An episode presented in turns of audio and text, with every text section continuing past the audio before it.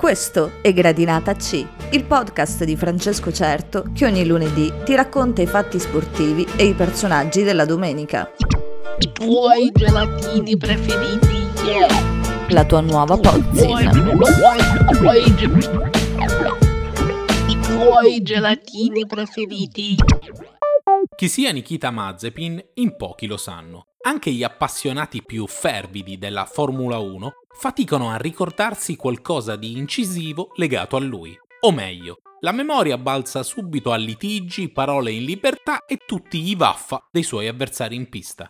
No, non perché siano tutti cattivi con il piccolo Nikita, ma perché l'ormai ex pilota della Haas è semplicemente scarso.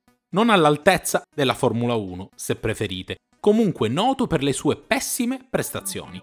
Mazespin, il suo soprannome, perché spinna, traducendolo grossolanamente, cioè si gira in continui testacoda.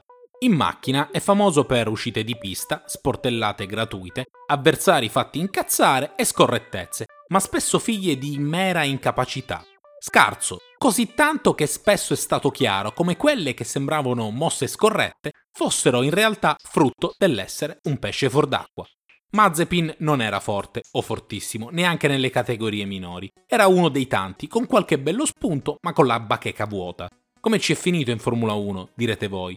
Eh, pagando. Che non è una cosa illecita, perché il circus eh, si regge anche spesso su piloti paganti. Quelli che portano valigetta e sponsor e danno fiato a scuderie in difficoltà.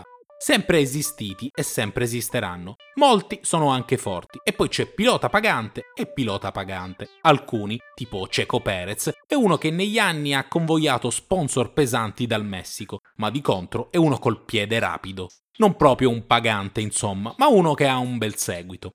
I paganti sono un'altra cosa, sono quelli che il sedile se lo comprano proprio. Tipo Lance Stroll, col padre Lawrence che prima ha immesso belle cifre in Williams per trovargli un sedile e poi si è direttamente comprato la Racing Point, adesso Aston Martin, per mantenerlo. Il giovane Lance, quantomeno, un minimo di talento lo avrebbe pure, e così la sua presenza in Formula 1 non è così discussa. Ecco, Mazepin è un'altra storia. Una storia che non si può non legare alla guerra in Ucraina. Figlio di Dmitry Mazepin, uno dei famosi oligarchi russi, magnate del settore chimico e proprietario della Uralchem, amico strettissimo di Vladimir Putin.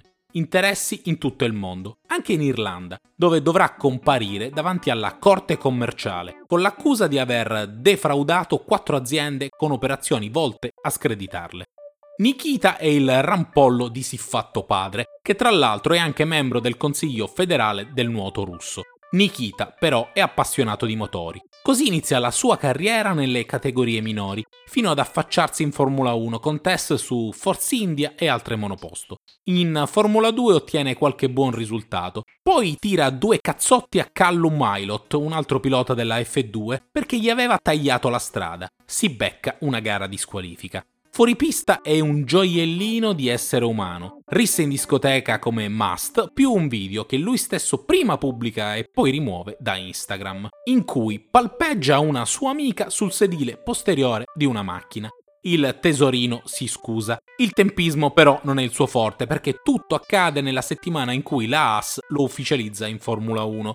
La Haas lo conferma nonostante il fatto, anche se lo definisce ripugnante posto comprato perché il padre mette in mezzo la mega sponsorizzazione con Uralcali che consente al figlio di guidare in Formula 1 e alla Haas di respirare.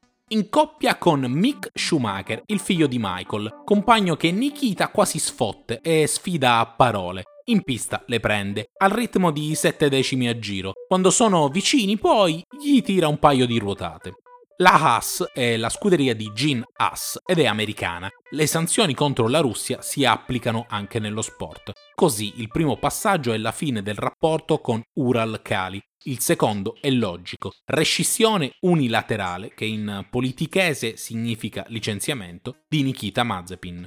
Lui la prende maluccio, era disposto anche a correre come voleva la FIA, cioè senza bandiera e inno in caso di vittoria. Però magna tranquillo, Niki. La Haas rompe di netto invece, come giusto che fosse, ma non perché Nikita è russo e i russi vanno puniti tutti indipendentemente dalle loro colpe. ma perché rompe con il padre e con Uralkali. E il padre Dimitri sì che è un po' troppo vicino a Putin. E se salta quella montagna di soldi non c'è più motivo di tenere in macchina il disastroso Nikita.